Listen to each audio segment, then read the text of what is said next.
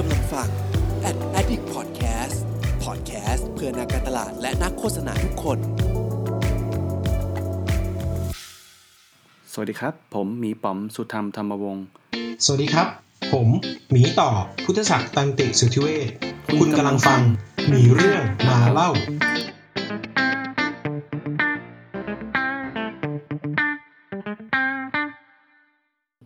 วันนี้ เราจะมีเนื้อหาที่ถูกนำมาถ่ายทอดแล้วก็เล่าเรื่องจากแขกรับเชิญของเรานะครับ ซึ่งเรา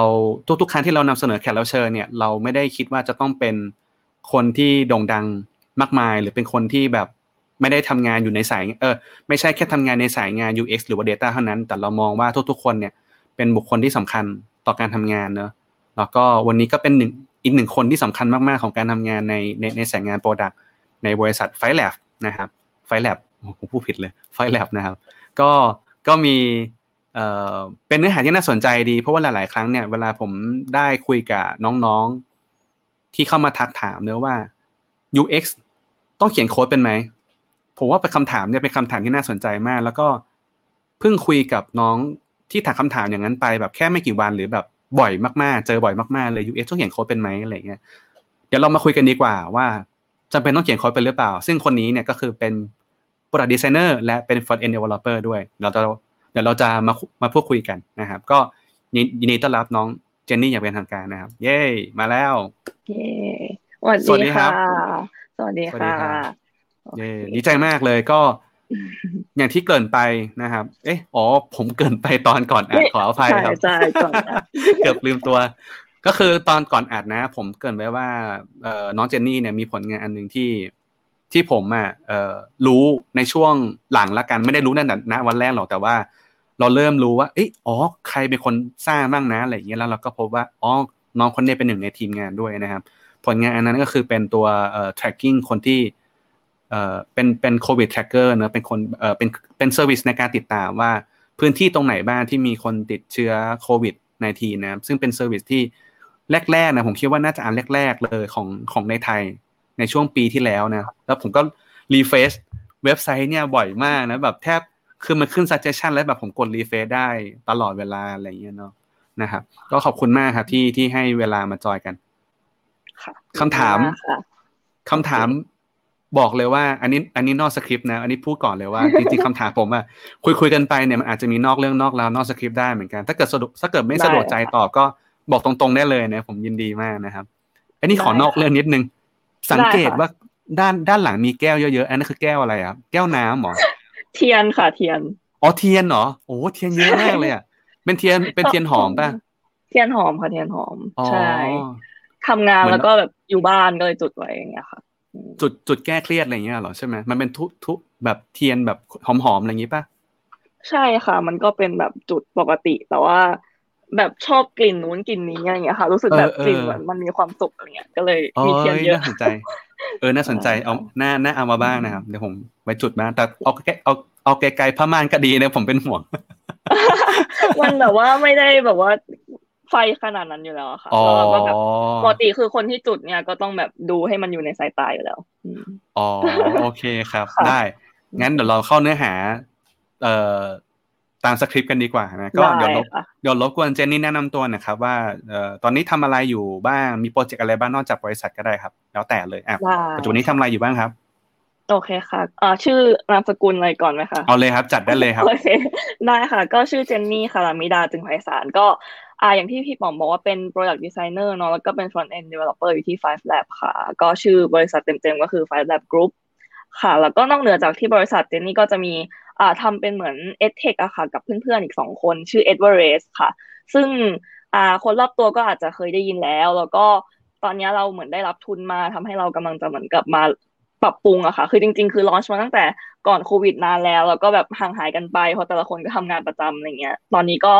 อ่าเริ่มเริ่มจะแพลนเพื่อจะเอากลับมาอีกครั้งอะค่ะก็คือก่อนหน้านี้มันเป็นแค่ทุนต่างประเทศ ตอนนี้เราก็โฟกัสอืมทั้งทุนต่างประเทศแล้วก็ทุนในประเทศด้วยค่ะ อืม ก็อืมกำลังจะมาแบบรีดีไซน์ใหม่อ่าเซตทีมใหม่อะไรเร็วๆนี้ค่ะ ก็เผื่อใครหาทุน ก็ฝากติดตามขายขดีองครับเดี๋ยวค่ะพี่หาทุนด้วยครับ เดี๋ยวเราจะไปต่างประเทศกันไปไปต่างประเทศกัน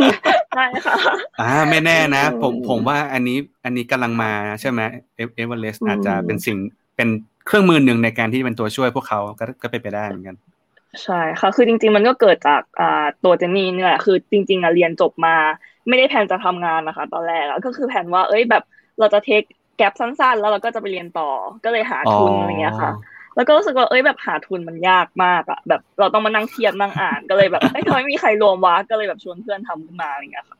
อืมอ่า ก็เลยกลายดีเป็นครับนี้แต่ว่าค่ะ ก็คือตอนนี้ก็คือทำงานยาวยังไม่ได้ไปเรียนเลย เออใช่กำลังกำลังจะบอกเลยสรุปแล้วไม่ได้ไปเรียนแล้วสรุปทำไอเนี้ยแหละช่วยให้คนอื่นได้ไปเรียนแทนนะครับ เออ ก็เจ๋งดีนะ โอเค แล้วทีเนี้ยค่ะเอ่ออยากอยากรู้ที่มาที่ไปคือเป็นอย่างนี้ครับหลายๆคนเนี่ยเวลาที่เข้ามาฟังหรือว่าคนที่เข้ามาปรึกษาละกันเนอะเขาเขามาจะมีคำถามที่มันติดตัวมาอย่างหนึ่งว่า เอ๊ะ ฉันเรียนมาแบบนี้ ฉันทำแบบนี้มาก่อน ฉันจะสามารถทำอย่างนั้นอย่างนี้ได้ไหม ซึ่งหลาย ๆ ครั้งเนี่ยคนที่เข้ามาฟังอะครับเขาก็จะอยากที่จะมันเป็นไปได้ไหมนะที่ เอ๊ะ ฉันเหมือนเขาเหมือนเขาฉันเหมือนเขาเลยฉันเหมือนคนนี้เลยอะไรเงี้ยเขาทำยังไงนะถึงไปถึงตรงนั้นได้อะไรเงี้ยครับ ก็เลยอาจจะมีคำถามที่อยากจะรู้เหมือนกันว่า เอ๊ะ ก่อนหน้านี้เนี่ยเจนนี่ทำอะไร มาก่อนที่จะมาเป็นคนที่ทำทั้ง UX แล้วก็ เอ่อ front end ด้วยทำไมต้องทำสองอย่างด้วย เดี๋ยวเรามาว่ากัน แต่ว่าได้ขอค่ะอยากรู้ที่มาที่ไปก่อนเอาแบบตอนเรียนกันนะครับ อืม ได้ได้ค่ะก็คือจริง ๆ อะเจนนี่ consider ตัวเองว่าค่อนข้างตรงสายประมาณหนึ่ง เพราะว่าเราเรียนจบก็คือ ID จุฬาค่ะ มันเป็นภาคไทยเนาะย่อมาจาก Industrial Design ซึ่งจริง ๆ อะคนก็จะเข้าใจว่าแบบเอ่อทำ product หรือเปล่าทำ packaging หรือเปล่าอะไรเงี้ยค่ะ แต่จริง ๆ แล้ว ID อะเอ่อ การเรียนการสอนสำหรับคนที่สนใจอย่างเงี้ยค่ะ มันก็ค่อนข้างจะสอนในเรื่องของ design method เป็นหลัก คือเข้าไปปีหนึ่งปุ๊บวิชาที่จำได้วิชาแรกคือ design method เลยค่ะอืมอืม ก็เหมือนได้ปูพื้นฐานเนาะแล้วก็มีการแบบเอามาใช้ซ้ำอยู่เรื่อยๆอย่างเงี้ยค่ะ ก็เวลาเรียนก็จะเป็นแบบ project based เรียนวิชาแบบมีวิชา 2D 3D แต่ส่วนมากก็จะจับกลุ่มทำโปรเจกต์อะไรเงี้ยค่ะ ก็มันจะออกมาเป็นรูปแบบไหนอะไรเงี้ย ก็คือแล้วแต่ อืม ซึ่ง อ่า ID ตอนปีสี่อะค่ะ มันก็ทำ thesis ใช่ไหมคะ thesis ของ ID อันใหม่เนี่ยคือเมื่อก่อน ID จะเรียนห้าปี เดี๋ยวนี้เรียนสี่ปีแล้วค่ะ อืมคือเมื่อก่อนห้าปีอะค่ะเขาจะแบ่งแบ่งพวกเป็นแบบว่ากราฟิกอ่าเซรามิกอ่า textile อะไรพวกนั้นนะคะ แบ่งตาม material แต่ว่าของอันใหม่อะก็คือจะแบ่งเป็นอ่าเทคโนโลยี base passion base อ่า community base issue base แล้วก็เหมือนจะมี material base อันใหม่เพิ่งเปิดอย่างเงี้ยค่ะ ก็คือเหมือนเป็นวิธีการ approach ปัญหาแทนอืม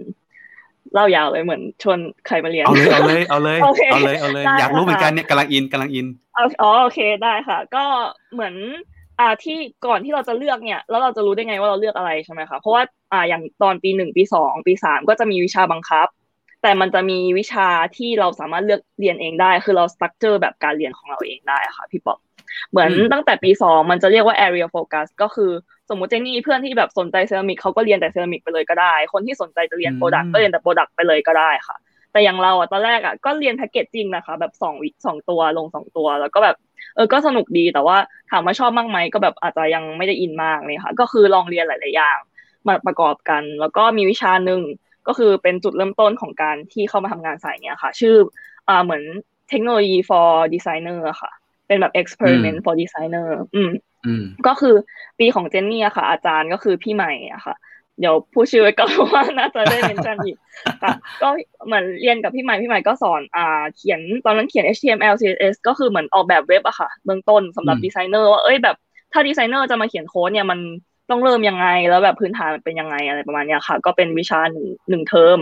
เราก็ชอบเนาะแล้วเราก็เพิ่งมา recall ได้ว่า ตอนเด็กๆคือ ชอบแต่งแบบแต่งบล็อกอะค่ะ แต่งไฮไฟมาแต่งเด็กดีอ๋ออะไรเงี้ยด้วยโค้ดใส่จะว่าสคริปแบบมีโค้ดส่งเมาส์ตามใช่ใช่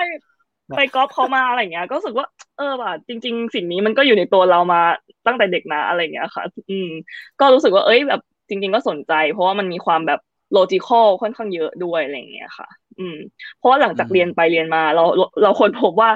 บางทีเราทำงานกราฟิกได้ไม่เท่าเพื่อนคนอื่นนะคะเหมือนไม่สามารถแบบ เราทำโปสเตอร์ไม่สวยเท่าเพื่อน หรือแบบเออ styling เราอาจจะไม่ได้ชัดมาก แล้วแบบเราไม่สามารถเหมือนอ่าคิดออกมาเพื่อ aesthetic อย่างเดียวได้เท่าไหร่ในในงานที่มันจำเป็นอะไรเงี้ยค่ะ ก็รู้สึกว่าเอ๊ะหรือจริง ๆ แบบทาง logical อาจจะเหมาะกับตัวเองมากกว่าอะไรเงี้ยอืมก็เลยสนใจแล้วก็ตอน thesis ก็เลยเลือกเป็น technology based ค่ะ แล้วก็ได้ทำ thesis โดยพี่ใหม่เป็น advisor ค่ะ อืม ตอนนั้นก็เลยเป็นเหมือนจุดเริ่มต้นที่อ่าออกแบบ thesis เองใช่ไหมคะ ก็คือออกแบบเป็นตัว web app แล้วก็อยากเขียนโค้ดเอง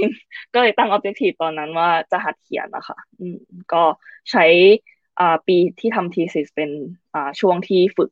ค่ะ ประมาณนี้ แล้วก็ อ่ามันก็จริงๆมันก็ต่อเนื่องมาเนาะจนเรียนจบอ่าทีสิสก็ออกมาเป็นรูปเป็นร่างอะไรอย่างเงี้ยค่ะ ก็อ่าได้ความช่วยเหลือจากพี่ใหม่ค่อนข้างเยอะคือเราก็โค้ดเองแล้วก็เรียนจากการที่พี่เขาสอนอะไรเงี้ยค่ะ แล้วก็ออกมาเป็นรูปเป็นร่างประมาณนึงแล้วเหมือนตอนนั้นอ่าพี่ใหม่ก็เพิ่งอ่าก่อตั้ง Five Lab ได้ไม่นานมากอะค่ะ เป็นหลักเดือนอะไรเงี้ยค่ะ หรืออาจจะครึ่งปีถึงปีก็เลยพี่เขาชวนว่า เอ้ยลองมาสัมภาษณ์คุยกับพี่ๆอ่าผู้ก่อตั้งคนอื่นไหมอย่างเงี้ยเผื่อเอ้ยถ้าเรายังไม่มีแผนจะทำอะไรก็ ออลองลองมาทำงานด้วยกันไหม ก็เลยตกลงค่ะ แล้วก็ทำยาวเลยจนถึงทุกวันนี้ค่ะ ตั้งแต่เรียนจบอืมใช่อืมอืมมีมีมีมีฟันแฟกสองอย่างเผื่อผู้คน เอ้ยเผื่อผู้ฟังผู้คน เผื่อผู้ฟังคนไหนที่ที่อาจจะ เอ่อยังไม่รู้ยังไม่รู้ก็คือ เอ่อคือคือเจ้าตัว HTML CSS เนี่ย มันอาจจะเป็นคำที่ สสมมุติถ้าเกิดคนฟังไม่ได้เป็นสายเทคแล้วกันนะผมผมขออนุอนุมานเอาเองว่าคนฟังไม่ได้เป็นสายเทคอืมก็คือเอ่อมันเป็นภาษาที่ถูกผลิตเพื่อไปแสดงผลบนหน้าเว็บไซต์ก่อนอันดับแรก คือมันมีภาษาหลาย ๆ อันนะที่มันทำหน้าที่แตกแตกต่างของมัน แต่ว่า HTML กับ CSS เนี่ย มันจะเป็นตัวที่หนึ่งสร้างโครงสร้างสองใส่สี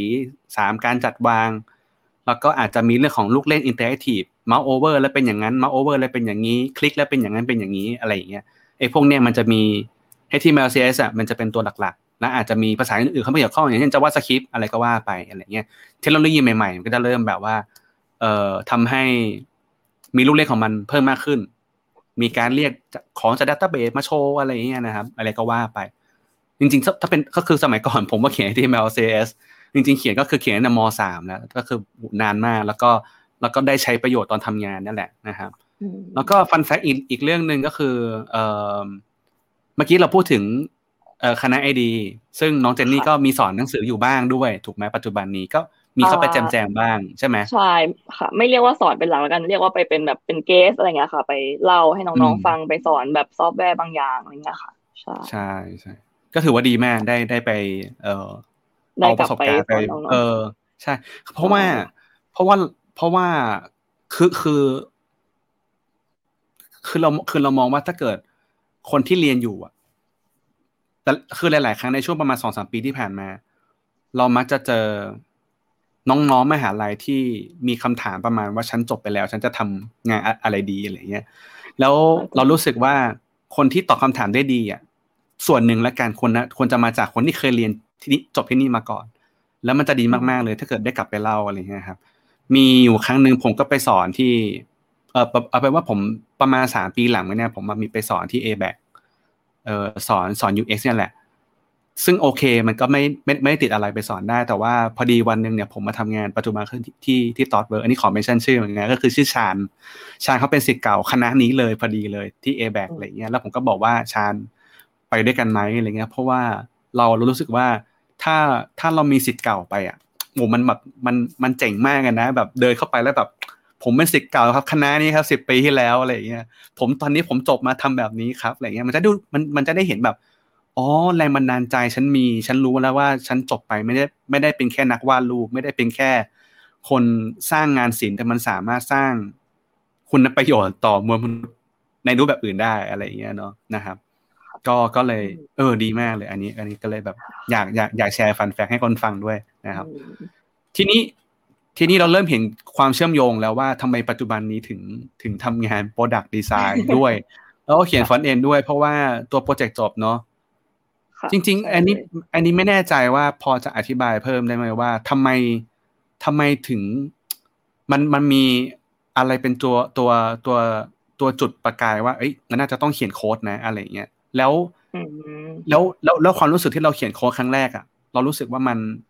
มันเป็นยังไงมันชาเลนจ์มันมันยากมันง่ายมันอะไรไหมมีมีอะไรอยากแชร์ตรงนั้นไหมพอจำได้ไหมค่ะจำได้จำได้อยู่ เพราะว่าเหมือนแบบอ่าอย่างที่สิอะค่ะ ถ้าสมมติว่าไม่เขียนเองอะแล้วเราทำไงก็คือต้องทำเป็นโปรโตไทป์กดใช่ไหมคะหรือต้องจ้างเขาเขียนถูกไหมคะหรือต้องไปหาเพื่อนวิทย์ว่ามาเขียนอะไรเงี้ยเรารู้สึกว่า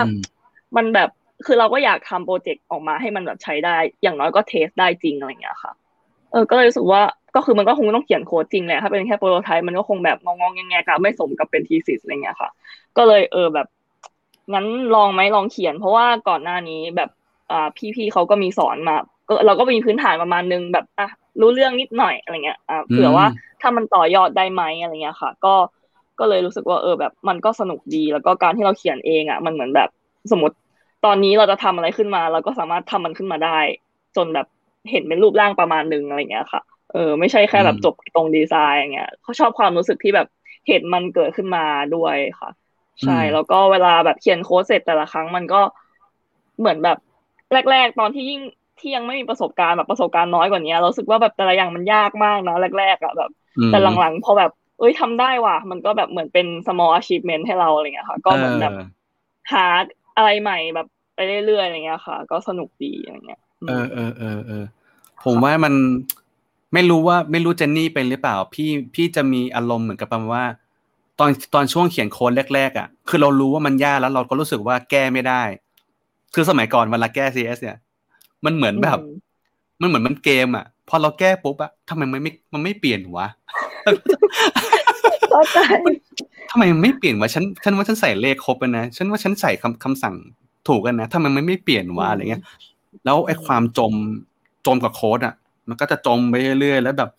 หันไปดูในกายทีนี้คือแบบเชี่ยผ่านไปสองชั่วโมงแล้วแบบนี้อะไรเงี้ยนะมันมันมันมันอารมณ์มันมันโฟล์ใช่ไหมของของเจนนี่มันเป็นอย่างนั้นปะตอนที่ทำอะไรเงี้ยใชใช่ค่ะแล้วรู้สึกว่ามันเหมือนแก้แบบแก้ puzzle อะไรบางอย่างอยู่แล้วแบบ เวลาแบบมันเห็นมาในหน้าจอแล้วก็ได้แล้วมันขึ้นมาแล้วอะไรเงี้ยเราก็จะดีใจสมัยแบบเด็กๆเลยก็ทำได้แล้วอะไรเงี้ยค่ะวันวันวันที่เบราว์เซอร์สามารถทำไอ inspect element ได้ครั้งแรกอะโอ้โห พี่โคตรดีใจเลยอะคือตอนคือตอนสมัยก่อนเนี่ย พี่เขียนโน้ตแพดแล้วก็เอาขึ้น IE อะเออ Internet Explorer สมัยนั้นอะไรเงี้ย แล้ววันคือถ้าพี่จำไม่ผิดนะ วัน เอ่อตอนนั้นน่ะ Firefox อะเป็นตัวที่มันทำได้ครั้งแรก แล้วพี่ก็แบบเหมือน เหมือนกด inspect element อะแล้วก็แบบเลื่อน เฮ้ย มันทำได้ว่าโคตรเท่เลยว่ะโคตรเจ๋งเลยแม่งช่วยชีวิตได้เยอะมากเลยอะไรเงี้ยเออก็เออผมเออผมว่าการทำงานฟอนต์เอ็นอะถ้าเกิดเป็นมูดประมาณเนี้ยมันจะสนุกแล้วก็ เราจะรู้สึกว่ามันเป็นปัญหาที่เป็นปัญหาที่เราสนุกกับมันอะเนาะทำไมอืมใช่ค่ะ เหมือนแบบโอเคมันก็ยากแหละสนุกสนุกเหมือนแบบบางทีมันก็ยากแหละ แต่เราก็รู้สึกว่ายังยังอยากแก้มันอะไรเงี้ยเหมือนบางปัญหาเราก็รู้สึกว่ายากเราไม่อยากทำอะไรอย่างเงี้ยใช่ไหมแต่อันนี้เป็นแบบ ยากที่ยังแบบ เออเอออยากทำต่ออะไรเงี้ยค่ะ ก็เลยแบบลองมาเรื่อยๆครับ ซึ่งจริงๆ ถ้าแบบตอนนี้อ๋อได้ค่ะ คือถ้าตอนนี้กลับไปมองโปรเจกต์เก่าอะก็โค้ดคงแย่มาก แบบถ้าเขียนใหม่นะตอนดีขึ้นเยอะอะไรเงี้ย ตอนนั้นก็เด็กกว่าตอนนี้แบบสามปีอะไรเงี้ยค่ะ อืมเออเออผมว่าทุกคนเป็นอย่างนี้แหละ ทุกคนน่าจะมีโหมดประมาณนี้อยู่เหมือนกันแบบกลับไปดูโค้ดตัวเองแล้วแบบฉันทำอะไรของฉันเนี่ย เอออุ้ถ้าเป็นสมัยถ้าไม่ถ้าเป็นของพี่นี่คือแบบ table เต็มเลยนะ table แบบ table ยับมาก table ซ้อน table คือแบบโอ้โหเละบอกเลยนะครับ แบบทำไมมันมีช่องว่างระหว่างบล็อกวะ ฉันอุตส่าห์ใส่ใส่ศูนย์แล้วนะอะไรเงี้ยมันจะแบบโอ้โหเออว่าผมพูดแล้วแกนะมันมีอารมณ์ประมาณนี้ทีนี้ทีนี้อยากชวนคุยต่ออาจจะเป็นคำถามที่ดูซีเรียสประมาณหนึ่งเพราะว่า มันก็มีข้อ สงสัยแบบที่เราเปิดแบบแบบที่พี่เปิดคำถามแม่แหละว่า เอ๊ะ ตกลงแล้ว UX ต้องเขียนโค้ดหรือเปล่า UI ต้องเขียนโค้ดเป็นไหมอะไรเงี้ยเพราะว่าเหมือน job description บางบริษัทก็บอกว่าต้องเขียนเป็นบางที่ก็ไม่ได้เขียน หรือตอนทำงานจริงตอนเรียนมา มันก็ไม่ได้เขียนอะไรขนาดนั้นอะไรเงี้ยทีนี้ในมุมมองของเจนนี่ อันนี้ อันนี้คนฟังอาจจะขอ disclaimer แทนเจนนี่เลยนะว่า อันนี้มันเป็นมุมมองหนึ่งเนอะเพราะว่าเราเราเราเชื่อว่ามุมมองและบริษัทการทำงานมันมี context ที่มันมีบริบทที่มันต่างกัน เราเราเราเชื่อว่าตรงนี้เป็นพื้นที่ในการเแชร์ประสบการณ์ดีกว่า ก็เลยอยากได้มุมมองของเจนนี่หน่อยว่าเออคิดว่าทั้งสองอย่างเนี่ยมันเป็นเรื่องปกติของบริษัทแบบไหนไหมเป็นพิเศษ หรือบริษัทแบบไหนที่แบบ มันไม่ควรทำเลยหรือเปล่าอะไรเงี้ยมัน เออในในอันนี้เป็นมุมมองของ UX กับการทำฟอนต์เอ็นนะ อืมครับอืม โอเคค่ะ ก็จริง ๆ รู้สึกว่ามันค่อนข้างชัดว่าบริษัทแบบไหนที่ทำได้และแบบไหนที่ทำไม่ได้ค่ะสำหรับมุมมองเจนนี่นะรู้สึกว่าคืออย่าง Five Lab อะค่ะ ก็ตอนนี้มีสมาชิกแบบแปดคนอะไรเงี้ยค่ะ แล้วก็เราก็ทำงานกันแบบอ่าค่อนข้างใกล้ชิดกันแบบหนึ่งคนก็อาจจะทำในหลายๆอย่างอย่างเงี้ยค่ะเออแบบทำทั้งดีไซน์ทำทั้งโค้ดด้วย หรือบางคนก็ทำ front end back end เป็น full stack อะไรเงี้ยค่ะ ก็แล้ว ด้วยความที่บริษัทไม่ได้ใหญ่มากการสื่อสารกันในบริษัท หรือว่าระหว่างคนอย่างเงี้ยมันก็ค่อนข้างค่อนข้างง่ายอะค่ะ มันไม่ได้มีแบบเอ้ยทีมดีไซน์ทีมเดฟอะไรขนาดนั้น ก็รู้สึกว่าจริง ๆ ถ้าเป็นบริษัทไซส์เล็ก หรือเป็นสตาร์ทอัพอะไรเงี้ยค่ะ คนที่สามารถทำได้สองหน้าที่อะอาจจะดีและช่วยร่นระยะเวลาการทำงานค่ะ ใช่แต่ว่าก็อืมจริงๆเจนนี่ก็มีคิดว่าว่าคิดค่ะว่าข้อเสียแบบเอ้ยของการที่เราทำสองอย่างอะบางทีก็มีกังวลนะเอ้ยแบบเราจะเก่งสู้แบบคนที่เขาทำอย่างเดียวได้ไหมอะไรเงี้ย ก็แล้วถ้าสมมติเราไปทำบริษัทแบบในอนาคตเราไปทำบริษัทที่เป็น corporate ใหญ่แล้ว แล้วเราจะเลือกอันไหน แบบถ้าเราเลือกฟอนเอเราก็คงสู้คนที่เขาแบบจบ engineer มาไม่ได้หรือเปล่าหน้าหรืออะไรเงี้ยหรืออมมอะไรเงี้ยเราก็จะมีคิดอยู่บ้างค่ะ ก็รู้สึกว่าในบริษัทใหญ่มันก็ค่อนข้างยากแหละที่เราจะแบบเอาสอง job ซึ่งบางทีอาจจะอยู่คนละทีมด้วยไหมของบางบริษัท อันนี้เจนนี่ไม่แน่ใจ แล้วมาแบบ merge เป็นคนเดียวมันก็อาจจะยากอะไรเงี้ยค่ะ แต่ก็รู้สึกว่าข้อดีละกันที่ข้อดีที่เรารู้สึกว่ามันมีค่อนข้างเยอะมากคือมันลด gapของการทำงานนะคะระหว่างแบบอ่าดีไซเนอร์กับอ่า developer เลย คืออันนี้พูด as a designer เนาะเพราะเจนนี่รู้สึกว่าตัวเองก็ base เป็นดีไซเนอร์หนักกว่า อาจจะแบบหกสิบสี่สิบอะไรเงี้ยอ่าแล้วก็รู้สึกว่าดีไซเนอร์อะควรจะ ควรจะรู้พื้นฐานละกัน อืม ของการโค้ดอะไรเงี้ยค่ะ คือรู้ limitation รู้ว่ามันทำอะไรได้ มันยากมันง่ายยังไงอะไรเงี้ย แล้วเวลาสื่อสารหรือว่าแบบส่งงานต่อให้กับทีมที่เขาไป develop ต่ออะคิดว่ามันน่าจะลดแบบอ่าข้อผิดพลาดในการคุยกันหรืออะไรเงี้ยเยอะเพราะว่าจริง ๆ นี่ก็แบบเคยคุยกับเพื่อนที่เขาทำงานบริษัทอื่นหลายคนก็บอกเนี่ยเออแบบเพิ่งทะเลาะกับทีมเดฟมาบางเดฟเดฟบางคนก็บอกว่าเออเพิ่งแบบตีกับดีไซเนอร์มาอะไรเงี้ยก็รู้สึกว่าเอ้ย โอเค แปลว่าเพนพวกนี้มันก็น่าจะมีอยู่จริง แต่คือเราไม่เคยเจออะไรอย่างนั้น เพราะเราก็ เรารู้ว่าทำไมตรงนี้ทำได้ทำไมตรงนี้ทำไม่ได้ หรือถ้าเราอยากได้ตรงนี้จริง ๆ เราต้องบอกเขายังไง แล้วเราแบบมี suggestion หรือว่าเสนอ solution อะไรให้เด็บไหมว่าเอ้ยแบบลองทำแบบนี้ได้ไหมอะไรอย่างเงี้ยค่ะ ก็จริง ๆ รู้สึกว่าเป็นข้อเป็นข้อดีที่รู้อะค่ะ ซึ่ง อ่ามันตอบตรงคำถามไหมนะกำลังลืมคำถามไปแล้วได้อยู่ได้อยู่โเคได้อยู่เนาะแบบเออแต่ก็คิดอืมว่าครับค่ะ ไม่ไม่แน่ใจว่าถ้าแบบทำทั้งสองอย่างเลยในคนเดียวในบริษัทใหญ่อาจจะเป็นไปได้ไหมอันนี้ก็ อันนี้ก็ไม่ทราบเหมือนกัน ใช่อืมก็คิดว่ามันก็คงแล้วแต่บริษัทแล้วแต่บริบทอย่างที่พี่ปออืมบอกค่ะ อืม อืม ผมก็ก็คือก็คือเอ่อ at least ละกันว่าอย่างน้อยขอให้รู้ว่าขอบเขตของ developer การทำเขาทำงานกันได้ใช่ขนาดไหนเนอะถ้าเกิดใช่ค่ะ ถ้าเกิดไม่รู้เลย อย่างน้อยก็ต้องกล้าที่จะคุยกับ developer หรือว่าคุยกันวางแผนกันสักหน่อยนึงเนอะนะแล้วค่อยใช่ขยับมาค่ะอะเริ่มเริ่มเอ่อเริ่มเข้าใจ ตอนแรกไม่รู้เลยอืมแต่ต้องคุยเป็นนะค่ะแล้วก็อย่างน้อยก็โอเค เริ่มเข้าใจเงื่อนไข เสร็จแล้วก็อาจจะเริ่มอ่านโค้ดเป็นใช่แล้วก็อาจจะเขียนโค้ดเป็นใช่อะไรอย่างนี้นะอะอะอะไรประมาณนี้เนอะเนอะอืมนะครับ จริง ๆ จริง ๆ ก็ต้องบอกว่ามันมันมัน plus แหละ มันก็เป็นประโยชน์อยู่แล้วแหละ ถ้าเกิดเรายิ่งค่ะรู้เยอะมันก็ยิ่งดีต่อต่อเราแล้วก็ทีมเนาะแล้วก็อืมอย่างที่เจนนี่บอกคือบริษัทที่เป็นไซส์เล็กหรือว่าสตาร์ทอัพเนอะจากประสบการณ์ของผมด้วยเนี่ย มันก็คือแบบมันมันมันจะได้ไม่มี gap ของการสื่อสารแหละ ถ้าเกิดเราสามารถทำอะไรหลาย ๆ อย่างได้แล้วกัน คือเอออย่างอย่างตอนผมผมอยู่สตาร์ทอัพแบบผมก็ทำ area คล้ายๆเจนนี่เลยคือก็คือทำ UX ด้วยทำ UI ด้วย แล้วก็เขียนโค้ดด้วย เพราะว่าอืมบางทีจะมี part ที่เป็นแบบเออหน้าเว็บอะไรอย่างเงี้ยเราก็ช่วยได้ก็ช่วยอะไรเงี้ยเพราะว่าบางทีค่ะ developer อาจจะโฟกัส engine หลักของของอืมเขาของระบบอะไรเงี้ยเนอะก็ช่วยได้ก็ช่วยอะไรเงี้ยครับ อืม แล้วก็มันก็ไม่ผิดที่ที่ที่จะมีคนที่เอ่อไม่ได้ เอ่อโค้ดไม่โค้ดไม่เป็นเลย มันก็ไม่ได้ผิดใช่แต่ว่าค่ะ ผมผมคิดว่าสุดท้ายเราทำงานใน Product Development Team อะ Product Team อะเอ่ออย่างน้อยๆก็ต้องคุยเนี่ยก็สื่อสารเข้าใจเนอะแล้วก็รู้เงื่อนไขของมัน ส่วนอืมโค้ดไม่ได้ หรือว่าได้เนี่ย ก็เอาเป็นว่า plus ละกัน แล้วก็อยู่ที่อืมบริษัทนั้นเป็นเขาใช่อ่านะครับ โทษทีครับ อ๋อ ไม่ค่ะ ก็จะกำลังจะเสริมว่าคิดว่าเป็น plus เหมือนกันใช่ อืมอืมซึ่งเราก็คิดเหมือนกันว่าบางบริษัทเองก็จะมีเงื่อนไขของเขาแหละ แต่ละที่ที่มันแตกต่างกันเขาถ้าเกิดเขาอยากได้อืมโค้ดเราก็เราก็ไม่ต้องสมัครไงแค่นั้นเองแต่ถ้าเกิดอยากโค้ดด้วย ก็ก็สมัครไปสิก็แค่นั้นเองผมผมคิดว่ามันเป็น ผมมองว่าบริษัทมันเป็นพื้นที่ของการเรียนรู้อะมันเป็นเหมือนมหาลัยอีกที่หนึ่งที่เรากำลังจะเข้าไปเพื่อไปเติบโตยังไง เราก็อยากจบการศึกษามาหน้าตาแบบประมาณไหนอะไรอย่างเงี้ยเนาะ มันก็เป็นมุมมองแหละการทำงานครับ อยากอยากบินแบบไหนก็ไปบริษัทที่ที่ให้ที่เขาให้เราวินได้แบบนั้นนะครับ อันนี้มีคำถามแล้วกัน เรามาสลับเป็นคำถามไม่ดีกว่าได้ค่ะโอเคก็มีคำถามว่ามีคำแนะนำสำหรับ front-end dev ที่อยากออกแบบ UI สวยไหมคะ น่าสนใจ อืม ใช่ จริง ๆ แบบบางทีเราก็คิดว่าอยากเราเราเองที่เป็นดีไซเนอร์เองก็ต้องดูงานคนอื่นแบบ ที่เขาทำสวยๆออกมาแบบเทรนด์ใหม่ ๆ ตลอดเนี่ย ถ้าให้แนะนำเร็วๆก็คิดว่าน่าจะต้องแบบดูงานเยอะๆค่ะ ดูเว็บเยอะๆ เข้าแบบ Awwwards เข้า Dribbble เข้าอะไรแต่คือก็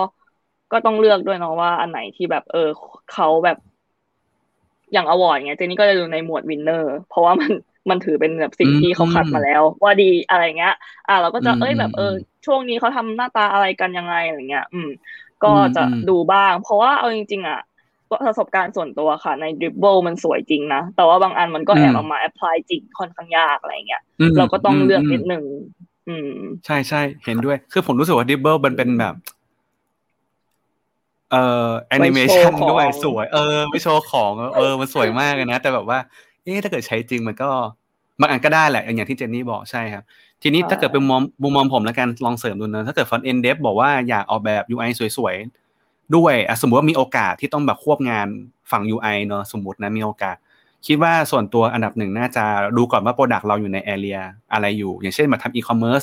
ก็ลองดูอีคอมเมิร์ซเจ้าอื่นๆดูอะไรเงี้ยแล้วก็ผมอาจจะเป็นสายเหตุผลนิดนึงนะผมอาจจะไม่ได้แบบสาย artist นะนี่ต้องบอกก่อน ก็อาจจะแบบลองอ่านว่ามี comment อะไรในแอปนั้นไหมที่แบบมีคนว่าว่าแบบฟังก์ชันอะไรมันดีไม่ดีบ้างอะไรเงี้ย ก็จะได้เป็นการเรียนตรงนั้นไปด้วยว่าอ๋อเขาออกแบบไว้ตรงนี้มันอาจจะมีข้อผิดพลาดเรื่องนี้เนอะทำให้คนแบบมาบ่นเรื่องนี้อะไรเงี้ยเราก็อาจจะลองฟัง feedback คนรอบข้างดูที่เคยใช้แอป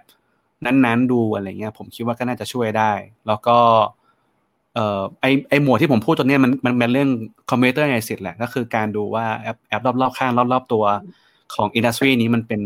ประมาณไหนอะไรเงี้ยครับแล้วก็อีกส่วนหนึ่งก็ อาจจะลง detail ในการหาได้ก็คือหาใน Google หรือว่าหาในcase study ใน Medium ก็ได้ แบบเจาะจงเป็นเรื่องๆไปเลย เช่น สมมุติเรากำลังทำในส่วนที่เป็นเอ่อสมมุติ payment อะไรเงี้ยก็ลองหาดูว่า payment ปัจจุบันนี้มัน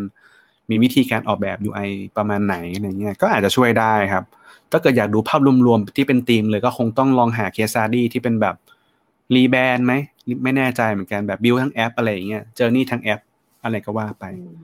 จริงๆคำว่า UI มันก็กินอีกหลายแอเรียนะถึงถึงมีคนมาบอกว่า UX มันกินแอเรียไหนบ้างผมว่า UI ก็กินอีกหลายแอเรียเหมือนกันเหมือนถกเถียงกันหน้าดูเลย สมมติมีคนเดินชนกันแล้วบอกฉันเป็น UI ฉันก็เป็น UI UI ตรงไหนวะเนี่ยช่วยคุยกันหน่อยซิอะไรเงี้ยนะครับ ต้องอาจจะต้องคุยกันบ้างนะครับ ก็ประมาณนี้ขอบคุณมากนะครับสำหรับคำถาม เอ่ออันต่อมาไม่ใช่คำถามเนะแต่ว่าก็ถือว่าเป็นข้อสนับสนุนนะครับ ก็เห็นด้วยนะ เอ่อเรื่องเรื่องเรื่องของการเอ่อเข้าใจเรื่องโค้ดนะก็จะได้ลดแก็บนะนะครับผมว่าถ้าเกิดไม่รู้เลย ก็ก็น่าจะลองอาจจะมีเซสชันลองชวนคุยกับเดฟดูนั่นนั่นน่าจะช่วยได้นะครับ ทีนี้อยากรู้เพิ่มคำถามต่อมาก็คือว่า ถ้าเป็น UX อาจจะพอจะเข้าใจเจอร์นี่อะไรบางอย่างได้ว่า เอ่อทำงานกันประมาณไหนนะ เริ่มต้นทำงานยังไงอะไรบ้างอะไรเงี้ย แต่พอเราเป็น UX ที่ควบการทำงาน front-end ด้วยเนี่ย พอจะ เล่าเอ่อ journey การทำงานสั้นๆ ได้ไหมครับว่าเราทำงานยังไงบ้างแบบ จริง ๆ อาจจะพอเดาได้แต่ว่าเราอยากได้ยินจากเจนนี่เลยดีกว่า ได้ค่ะ โอเคก็ขอแบ่งเป็นสองแบบละกันค่ะ แบบแรกคือโปรเจกต์ไซเล็กเนาะไซที่แบบอาจจะเป็นแค่เว็บอ่า informative ไม่กี่หน้าอะไรเงี้ยค่ะ ไม่มีระบบสมัครสมาชิกไม่ใช่อีคอมเมิร์ซหรือไม่ได้มีระบบยุ่งยากอะไรเงี้ยบางโปรเจกต์ก็คือเจนี่ไปคุยกับลูกค้าด้วยตั้งแต่แรกตั้งแต่รับ requirement อะไรเงี้ยค่ะ อืมเพราะจริงๆ เราชอบนะ เราชอบไปคุย เราชอบไปแบบ clarify อะไรเงี้ย ว่าจะเอาต้องการอะไรบ้างอะไรเงี้ย อืม นี่เป็นคนเจนนี่คือส่วนตัวจะเป็นคนชอบแบบหนึ่งสองสามสี่แบบต้องการอะไรบ้างอะไรเงี้ยค่ะ ก็จะเหมือนพยายามไปแคร็กมาอะไรเงี้ย หรือบางทีก็จะเป็น PM ไปรับไปรับ requirement มาอะไรเงี้ยค่ะ แล้วก็เริ่มดีไซน์ใช่ไหมคะ ซึ่งจริง ๆ ต้องบอกก่อนว่าของ Five Lab อะเหมือนเราทำงานให้ลูกค้าเป็นหลักอะค่ะ ซึ่งพอมันเป็นส่วนของเว็บไซต์อะไรเงี้ยเขาก็จะมีพวกแบบ requirement ต่างๆ มาค่อนข้างเยอะแล้ว จริง ๆ บางโปรเจกต์ก็ไม่ได้แตะฝั่ง UX ขนาดนั้นอะไรเงี้ยค่ะอืมบางอันเราก็ออกแบบแบบ wireframe เลย แล้วก็เออเอ่อ work back and forth กับลูกค้า พอเสร็จส่วนดีไซน์ปุ๊บ ถ้าเป็นโปรเจกต์เล็กแล้วช่วงนั้นเจนนี่แบบสล็อตโอเคอะเราก็คือ dev ต่อเลย โดยที่อ่าพี่ที่บริษัทอะค่ะที่เป็น back-end เขาก็จะขึ้นตัวอ่า CMS หรืออะไรต่างๆอ่า repo ไอตัวที่เก็บโปรเจกต์ของโค้ดเนี้ยค่ะ เก็บไว้ให้อ่าขึ้นไว้ให้อืมแล้วก็อ่าเราก็อืม dev dev front-end เลยอะไรอย่างงี้ค่ะอืมใช่แต่ถ้าเป็นอีกแบบหนึ่งซึ่งเป็นโปรเจกต์ใหญ่โปรเจกต์ใหญ่เนี่ยก็จะแล้วแต่และว่าโปรเจกต์นั้นเจนนี่ได้ทำดีไซน์หรือเจนนี่ได้ทำฟอนเอนเพราะว่าบางโปรเจกต์ก็จะเป็นดีไซเนอร์คนอื่นในบริษัทค่ะทำดีไซน์มา แล้วเราก็เอ้ยอามาเราช่วย dev เพราะว่าตอนนี้แบบสล็อตเราว่างอยู่อะไรอย่างนี้ค่ะ อืมแล้วก็จะมีกรณีที่เราดีไซน์ แล้วเราก็ให้คนอื่น dev ต่อก็มีเหมือนกันใช่อ่าค่ะ อืมแล้วแต่งานแล้วแต่งาน แล้วแต่แล้วแต่งานงาว่านแล้วแต่งานเออแต่ว่า item หลักใช่ๆก็จะมีจริง ๆ ต้องบอกกลายเป็นว่า มีงานประมาณสิบเปอร์เซ็นที่เจนนี่ไปเป็น sales AE และ PM นะครับตอนเริ่มต้นงานเนาะชอบก่อนก่อนก่อนก่อนที่จะมาผลิตงานเอง ซึ่งลูกค้าบางทีก็อาจจะผมนี่ผมเดาเองลูกค้าจะแบบ ใครผลิตงานนี้ฉันเอง เซลล์ที่ต้องผลิตงานเองด้วยนะก็ก็เป็นไปได้เหมือนกันเออ แต่จริงๆก็เนอะชอบนะคะชอบเป็นเป็นอ่าอีกทักหนึ่งที่แอบชอบนะแบบว่าได้ได้ clarify ตัวสโคปงานอะไรอย่างเงี้ยค่ะ อืมอืมผมว่าคนที่เป็น UX อะถ้าได้ดูต้นน้ำอะ มันจะดีอยู่แล้วอืมเขาจะรู้สึกว่าใช่มีความเป็น ownership แล้วก็แบบสามารถ decision ในการทำอะไรบางอย่างได้เลยแบบเฮ้ย ฉันตัดสินใจแล้ว เพราะฉันคุยกับลูกค้ามาแล้วเว้ยไม่มีใครเถียงฉันได้แน่นอนอะไรอย่างเงี้ย มันจะมีอารมณ์ประมาณนี้อยู่นะใช่ไหมถ้าเกิดสมมติเราเป็น UX ที่แบบไปคุยกับคนอื่นมาเฮ้ยแป๊บนึงว่ะไม่ชัวร์เดี๋ยวขอไปคุยกันแล้วก็แบบใช่เออใช่มันก็มีแกลบใช่ไหมไอ้ผมว่าเรื่อง communication แกลบเนี่ยมันแบบโหเยอะเยอะเยอะเหมือนกันนะเวลาที่เป็นยอะค่ะใช่เออที่ที่เป็นไซส์ใหญ่ ก็จริง ๆ คนที่ทำงานอยู่บริษัทไซส์ใหญ่ ๆ หรือมีมีมีสตั๊กเจอร์ที่ใหญ่อะลองลองถอยกลับมาดูสเต็ปประมาณนี้ที่บริษัทไซส์เล็กเขาทำเนี่ยมันก็น่าจะ มันก็น่าจะดีนะลองเอาไปแอพพลายดู แต่ว่าผมก็ไม่เอาโอเคมันอาจจะมีเอ่ออะไรบางอย่างที่ที่มันขยับยากนะอันนี้ก็ล้างในทางทางทางที่เข้าใจแล้วกัน ก็ item หลักๆที่ทำก็คือก็คือเอาอย่างที่บอกไปเมื่อกี้นะเป็นช่วงแรกเราอาจจะเรียก pre-sale ก่อนที่เริ่มก่อนที่เริ่มก่อนที่จะเริ่มเป็นลูกค้าหรือว่าก่อนที่จะเริ่มโปรเจกต์แล้วก็พอเริ่มโปรเจกต์ปั๊บเนี่ยก็อยู่ที่ว่าทีมเป็นแบบไหน sizing ของงานเป็นยังไง ประเภทของงานเป็นยังไงนะตัวละครอยู่คนนั้นอยู่หรือไม่อยู่ ฉันจะต้องเสียบใช่ค่ะฉันจะต้องทำแทนหรือเปล่าอะไรประมาณนี้ ซึ่งถ้าเกิดใช่เอาแบบ full function เลยก็คือ ก็ตั้งแต่ create งานแหละแบบอาจจะต้องรีเสิร์ชด้วยถ้าให้เดาใช่ไหม UX ใช่ต้องได้ทั้งมีบ้างค่ะ เออ ก็ต้องออกไปรีเสิร์ชอีก เก็บข้อมูลอีก เออ อันนี้นอกเรื่องนิดหนึ่งที่ไฟค่ะแลบได้มี เอ่อ UX กี่คนครับ ตอนนี้ sizing พอจะบอกได้ไหมเอ่ยไม่แน่ใจ เอ่อเรามีแปดก็ครึ่งหนึ่งค่ะโอ้แต่ว่าแต่ว่าจริง ๆอะต้องแบบบอกก่อนว่าบริษัทเราจะแปลกๆตรงที่อ่าเจนนี่เป็นดีไซเนอร์เป็นเดฟใช่ไหมคะแล้วก็จะมีเพื่อนอีกคนก็คือเป็นเคยเป็น PM แล้วก็เป็นดีไซเนอร์แล้วก็อ่ามีมีเพื่อนอีกคนที่จบดีไซน์มา แล้วก็ทำตอนนี้เป็นเดฟทำเดฟอย่างเดียวเพราะว่าไม่ยอมดีไซน์แล้วอะไรเงี้ย ก็เหมือนทุกคนอะจะแบบทำ ทำได้ทำแบบไม่หมดถึงอ่าใช่มันก็จะแบบไม่ใช่แบบคนนี้เป็นอันนี้เท่านั้นอะไรเงี้ยค่ะ บางทีเข้าใจมันก็แบบโยกโยกได้นิดหนึ่งใช่แล้วพี่ๆเองก็คือ เขาทำได้ทั้งดีไซน์และเดฟทั้งคู่อ่าที่เป็นแบบโคฟ o เดอร์ของบริษัทอืมใช่ไม่ไม่รู้เปรียบเทียบอืมถูกไหมแต่อารมณ์มันเหมือนนักบอลน่ะก็คือ ทุกคนเตะบอลเป็นแต่ว่าแค่เอออาจจะถูกไปจับอยู่ในตำแหน่งไหนในสนามแค่นั้นเองแต่ว่าทุกคนเตะบอลเป็นหมด อาจจะไม่ถนัดเท้าซ้ายคนนี้ถนัดเท้าขวาคนนี้ ถนัดกองหน้าถนัดกองหลังแล้วก็ว่าไปเนาะนั่นน่าจะเป็นอารมณ์ประมาณนั้นเป็นการไม่ค่อยอยากเปรียบเทียบเลยเดี๋ยวดีเดี๋ยวแล้วเดี๋ยวค่ะเดี๋ยวมีเดี๋ยวมีดราม่าอีกไอ้นี่เปรียบเทียบอะไรของมึงเนี่ยไม่เข้าใจเลยเฮ้ยแต่ชอบนะชอบนะรู้สึกว่าแบบฟีลลิ่งมันได้ก็คือแบบอืมสลับสลับกันบ้างอะไรอ๋อเงี้ยเหรอได้อยู่นะได้อยู่ใช่ใช่ได้อยู่ได้อยู่ หรือหรือเหมือนวอลเล่ไหมวอลเล่มันมีการวนนี่ใช่ไหมทุกคนต้องเล่นแบบวนหรือเปล่าไม่ใช่มันเถอัอะนหยุนี้ดไม่หยุดรู้หยุดหยุดหยุดการเปรียบเทียบไว้เท่านี้ดีกว่านะนะครับ เออเออเออเออโอเค ก็อืมจริง ๆ ก็ถือว่า อืมครับ แล้วแล้วการโอ้จริง ๆ แสดงว่าเมื่อกี้เจนนี่ก็พูดไปแล้วแหละว่าข้อดีของข้อดีข้อเสียของการทำได้ทั้งสองอย่างมันมันมันก็มีของมันอยู่เนอะนะครับก็ก็คืออาจจะเป็นเรื่องของการที่สมมติต่อไปเติบโต อาจจะมี question กับตัวเอง แล้วว่าฉันจะไปทางไหนกันแน่ไอ้นี่ก็ได้ไอ้นี่ก็ได้ จริงสิ่งนี้ผมเคยได้ยินจากน้องๆ ในมหาลัยเหมือนกันพวกน้องๆในมหาลัยบางคนก็ทำได้มากกว่าหนึ่งอย่าง มากมากกว่าหนึ่งฟังก์ชันไอ้นี่ก็โค้ดได้วาดรูปก็ได้ ออกแบบก็สวยคิดนู่นคิดนี่ business ก็เข้าใจอีก โอ้ฉันจะไปทำอะไรดีเนี่ยโอ้โห มันแบบดูมีความมีความดีดดีดอะไรของเขาอยู่เหมือนกันนะก็อ่าก็จะประมาณนั้น อืมอืมทีนี้เราเราอยากจะมาชวนคุยกันเรื่องเคสมากกว่าดีกว่า อย่างเมื่อกี้เกริ่นไปแล้วได้มีเคสหนึ่งที่ที่เป็นเอ่อตัวโควิด tracker เนอะจ COVID ริงๆอาจจะเริ่มด้วยเคสนี้ก่อนก็ได้ครับ เป็นแบบตัวตัวโหมโรงหน่อยแล้วเกิดเดี๋ยวเราไปcase case อื่นดูว่าเป็นยังไง จริง ๆ ผมผมผมมองว่า ได้ค่ะ ผมมองว่าเราสามารถเล่าเคสที่ไม่ต้อง success ก็ได้ case fail ก็ได้ แต่ว่าอยู่ที่ว่าเล่าได้หรือเปล่าอันนี้ก็อีกเรื่องนะ แต่ว่าผมมองว่า case fail มันก็เป็นการการ learning from failure อะเราเราเราสามารถที่จะได้บทเรียนทุก ๆ อย่างจากการทำแหละ หยุดมันอยู่ที่ว่าเราได้มองมุมไหนแค่นั้นเองอะเดี๋ยวเรามาเริ่มที่เคส เอ่ออันนี้ดีกว่าครับมาได้เล่าให้ฟังค่ะหน่อยของที่มา COVID ที่ไป tracker เออมันที่มาที่ไปเป็นยังไงลองเล่าเป็นแบบเหมือนเคส study เนอะเล่าแบบตั้งแต่ design challenge อะไรเงี้ยที่มาเป็นยังได้ไงได้อะลองดูโอเคลองค่ะดูซึ่งซึ่งอันเนี้ยถ้าคนที่เคยฟังที่อื่นมาแล้วอะเจนนี่อาจจะเล่า pattern เดิมคล้ายๆเดิมนิดนึง ก็คือ Covid Tracker ค่ะมันเริ่มตอนมีนา2020เพราะว่าตอนนั้นมันเพิ่งแบบมี wave แรกใช่ไหมคะแล้วก็อืม wave แรกอะก็คืออยู่แถวสยามอยู่แถวแบบช่องนนทรีย์สีลม ซึ่งแบบ ออฟฟิศของเราอะอยู่ช่องนนทรีย์คราวนี้เราก็โอเคแบบ แม่ส่งมาว่าตึกแถวเนี้ยติด อะเราก็แบบเชี่ยติดแล้ว แล้วแล้วเราจะติดไหมอะไรเงี้ยช่วงนั้นทุกคนจะแบบแล้วกูจะติดไหมกูจะติดไหมไงใช่ไหมเราก็เป็นหนึ่งในนั้นที่แบบแพนิคนิดหน่อยอย่างเงี้ยค่ะ ก็เลยแบบบ่นๆคือเจนนี่จะเป็นสไตล์แบบชอบบ่นๆเอ้ยทำไมไม่มีคนอันนั้นมาไม่มีคนทำอันนี้หรออะไรเงี้ยแบบถามอะไรเงี้ยแต่บางบางทีเราก็แบบขี้เกียจทำอะเรามีไอเดียแต่แบบเราไม่ได้ว่างแบบทำทุกไอเดียอะไรเงี้ยค่ะ แล้วก็ เราก็ชอบพูดพูดไปเรื่อยเป็นคนพูดไปเรื่อย ก็เลยแบบพูดขึ้นมาว่าเอ้ยมันไม่มีคนแบบรวมเคสไว้หรอจะได้แบบดูง่ายๆไม่ต้องมานั่งเช็คแบบในไลน์ในอะไรไม่รู้จริงไม่จริงอะไรเงี้ยอะพอพูดขึ้นมาพี่เขาก็แบบพี่ใหม่กับพี่โน้ตก็แบบ เออทำไหมทำไหมทำเลยอะไรเงี้ย ตอนนั้นกำลังนั่งทำงานแบบเย็นๆใกล้เลยโอเคทำเลยแล้วก็ทำเลยค่ะวันนั้นคือจะไม่มีการแบบเป็น case study ที่ไม่มีแบบ user research ไม่มีแบบ ไม่มีการออกแบบนะ แบบเพราะว่ามาถึงปุ๊บเราขึ้นโอเคแบบ วาดบนกระดาษไอ้ยวาดบนบอร์ดอะค่ะว่าเป็นแผนที่อ่าแล้วก็เนี่ยมีหมุดมีหมุดกระพริบกระพริบอย่างนี้ไหมวาดแบบเป็น wireframe sketchy มากมอะมเอาเลยมแล้วก็แล้วก็ dev เลยค่ะ เป็นแบบเป็น hackathon นิดนึงใช่เออเออเออเออผมว่ามันแล้วก็มัน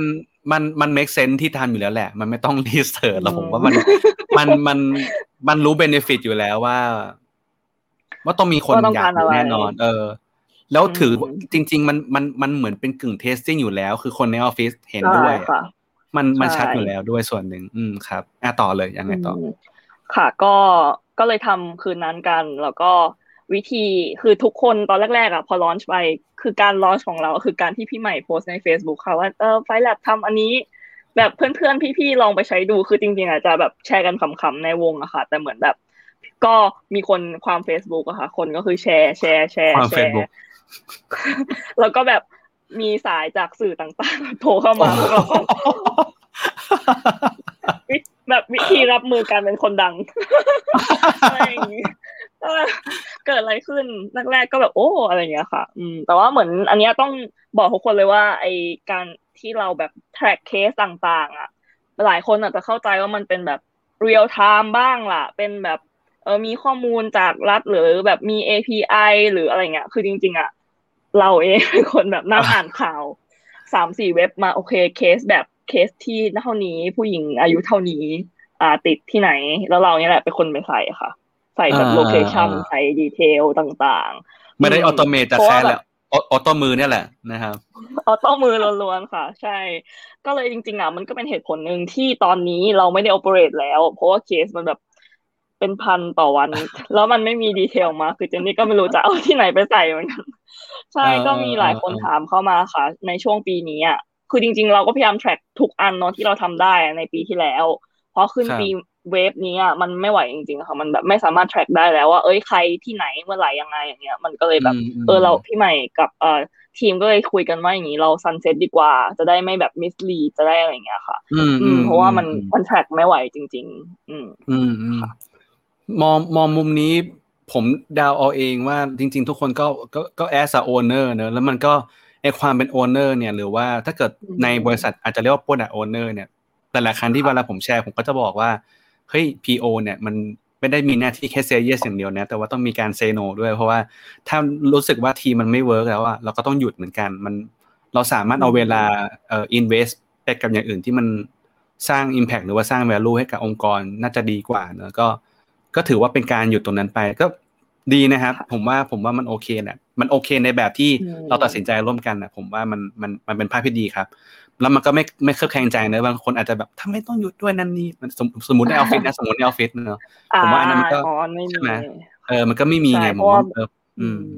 ก็ win ด้วยกัน มันก็เห็นภาพตรงกันใช่ค่ะ แล้วก็จริง ๆ เราก็รู้สึกว่าเอ้ย แบบถ้าเคสมันเยอะขนาดนี้แล้วเราเวลาแบบเอ้ยลองคิดไหมว่าเราจะทำอย่างอื่นที่ช่วยช่วยคนอื่นได้ไหมที่เป็นแบบแบบวิธีอื่นอะไรเงี้ยค่ะ ช่วงนี้ก็มีคุยคุยกันเผื่อแบบมีอันไหนน่าสนใจอะไรเงี้ยค่ะ เพราะว่าเอาจริงๆแบบพูดตรงๆว่าตอนนี้แทร็กไปมันก็เท่านั้นนิดนึงอะค่ะมันก็แอบยากนิดนึงใช่แล้วก็รู้สึกว่าโอเค แบบประโยชน์ของสิ่งนี้มันก็อาจจะทำเต็มที่ของมันแล้วอะไรเงี้ยค่ะ อืมก็เลยตัดสินใจว่าโอเคเราเราพอมัน ต่อต่อไปทำ วัคซีนแท็กเกอร์นะครับ ตอนนี้อยากรู้วัคซีนอยู่ไหนแล้วทำได้ไหมนะ ยากเลยอันนี้ เอาข้อมูลเอาข้อมูลจากไหนดีคะน่าจะมีคนอยากรู้นะครับอะเดี๋ยวเดี๋ยวเดี๋ยวเราอาจจะมีเคสอื่นต่อผมผมขออนุญาตแทรกคำถามอันนึงแล้วกันที่ที่คอมเมนต์เขาถามมาเนี่ยก็คุณแม็กกี้ถามนะครับว่า ช่วยแนะนำเครื่องมือในการทำ UX research ให้หน่อยครับเออเอามุมเจนนี่ก่อนได้เลยครับแต่ผมเสริมให้ มุมเจนนี่นี่ ค่อนข้างนึกไม่ค่อยออกเลยค่ะ UX research tools จริง ๆ ที่บริษัทใช้ tools อยู่แบบไม่ได้เยอะมากค่ะ แต่เพราะว่าไม่ได้ทำ research เป็นหลักด้วย ก็มีแค่แบบไป test หรือแบบส่วนมากเราจะมักจะเอาแบบอะไรบางอย่างไป test มากกว่า ซึ่งปกติที่บริษัทก็จะใช้แบบสร้างขึ้นมาใน Figma อะไรเงี้ยค่ะ อืม แต่ว่าถ้าจะไป interview อะไรเงี้ยก็ที่ที่บริษัทจะใช้ Notion เป็นถังเก็บข้อมูลทุกอย่างอะค่ะ ซึ่งมันก็ ใช่คิดว่ามันค่อนข้าง flexible แล้วก็สามารถเอาไปใช้กับ research ก็ง่ายอะค่ะเช่นแบบทำตารางไว้แล้วก็เออแบบ track progress หรืออะไรเงี้ย ก็ก็ค่อนข้างทำได้ อืม แต่ว่านี้ไม่แน่ใจว่าแบบมันจะมีมุมอื่นไหมของ research ให้พี่ป๋อมเสริมดีกว่า อืมได้ครับ ก็เอ่อให้ให้ให้นึกถึงเจอร์นี่ของการทำรีเสิร์ชก่อนละกันแบบเอาแบบคร่าวๆเร็วๆก็คือมีสามมีสามตอนละกัน ก็คือก่อนระหว่างหลังแหละเอาง่ายๆเนอะก่อนก็ต้องจะต้องทำ planning กันก่อนคุยกันก่อนครับว่า เรากำลังจะอยากรู้เรื่องอะไรครับตั้งตั้ง objective มันก่อน แล้วเดี๋ยวค่อยว่ากันว่าเครื่องมือจะเป็นอะไร ผมว่าไอเนี่ยถ้าถ้าคุยกันไม่เคลียร์ต่อให้แบบอยากจะคุยเลยอะก็ไม่ได้คำตอบ แล้วสุดท้ายจริงๆ แล้วว่าอาจจะไม่ต้องวิ่งไปหาเขาหาเขาก็ได้ จริง ๆ แค่ยกยกหูโทรศัพท์คุยกันก็ได้ ยกหูโทรศัพท์ดูโบราณมาก กดเบอร์โทรศัพท์ไปหาเขาเนอะโทรไลน์อะไรอย่างนี้ไปก็ได้เฟซไทม์แล้วก็ว่าไปนะยกหูโทรศัพท์ดูโบราณมากเลยแต่ชอบเล่นไอ้นี้นะคะเป็น UX เป็น UX ที่ดีกว่าชอบนะไอ้หมุนหมุน เออเอาจริง ๆ ไม่เคย คือทันยุคนั้นนะแต่ไม่เคยใช้ อะ เออจริงเหรอเจนนี่ยังเคยใช้เครื่องโทรแบบศูนย์จริงเหรอเจ็ดอย่างนี้เลยค่ะ ใช่เดี๋ยวมีนะเจนที่นี่บ้านเจนนี่เจนนี่อายุเท่าไหร่ยี่ห้าค่ะยี่ห้าอุ้ยตายแล้วมันอาจจะแบบเป็นของหลงเหลือจากที่บ้านมั้งแต่ว่าอ๋อเราชอบไปเล่นมันอะเราไม่อยากใช้อ๋อแบบโทรศัพท์บ้านอันนั้นอ๋อเมื่อกี้ที่เมื่อกี้ที่ตกใจคือพี่แก่กว่าเจนนี่ตกใจสิบปีอ๋อ โอเคเอ่อทีนี้พอพอเรารู้พวก objective ของการ research ก็น่าจะรู้แล้วแหละว่าเครื่องมือจะเป็นอะไรก็อาจจะเป็นอ่า interview interview แบบไหนอีกนะ เดี๋ยวนี้มันออนไลน์ก็ได้ เพราะว่ามันมีเรื่องโควิดเนอะก็ FaceTime เอาเออซูมกัน Google Hangout หรือว่า Line Line ก็สามารถ FaceTime ได้เหมือนกันอะไรเงี้ยนะครับ หรือว่าอ่าเมื่อกี้เจนนี่พูดไปแล้วก็คือการทำ testing ไหม เพราะว่าเราอาจจะอยากรู้ว่า เครื่องมือที่เขาใช้อยู่ปัจจุบันอ่ามีคำว่าปัจจุบันนะหมายถึงว่าเรายังไม่ได้สร้างใหม่นะปัจจุบันเนี่ยหรือว่า existing solution หรือว่า as is solution เขาเป็นยังไงอะไรเงี้ยเราก็อาจจะอยากรู้อะก็สัมภาษณ์ testing เขาหรือว่าถ้าวันหนึ่งเราทำเสร็จแล้วมีโปรโตไทป์แล้วที่เจนนี่บอกสร้างด้วย Figma ก็ Figma ก็สามารถเอ่อ deliver ตัวที่เป็นโปรโตไทป์ออกมาให้เทสก็ได้เหมือนกัน อะไรเงี้ยนะครับ แล้วก็สุดท้ายก็คือ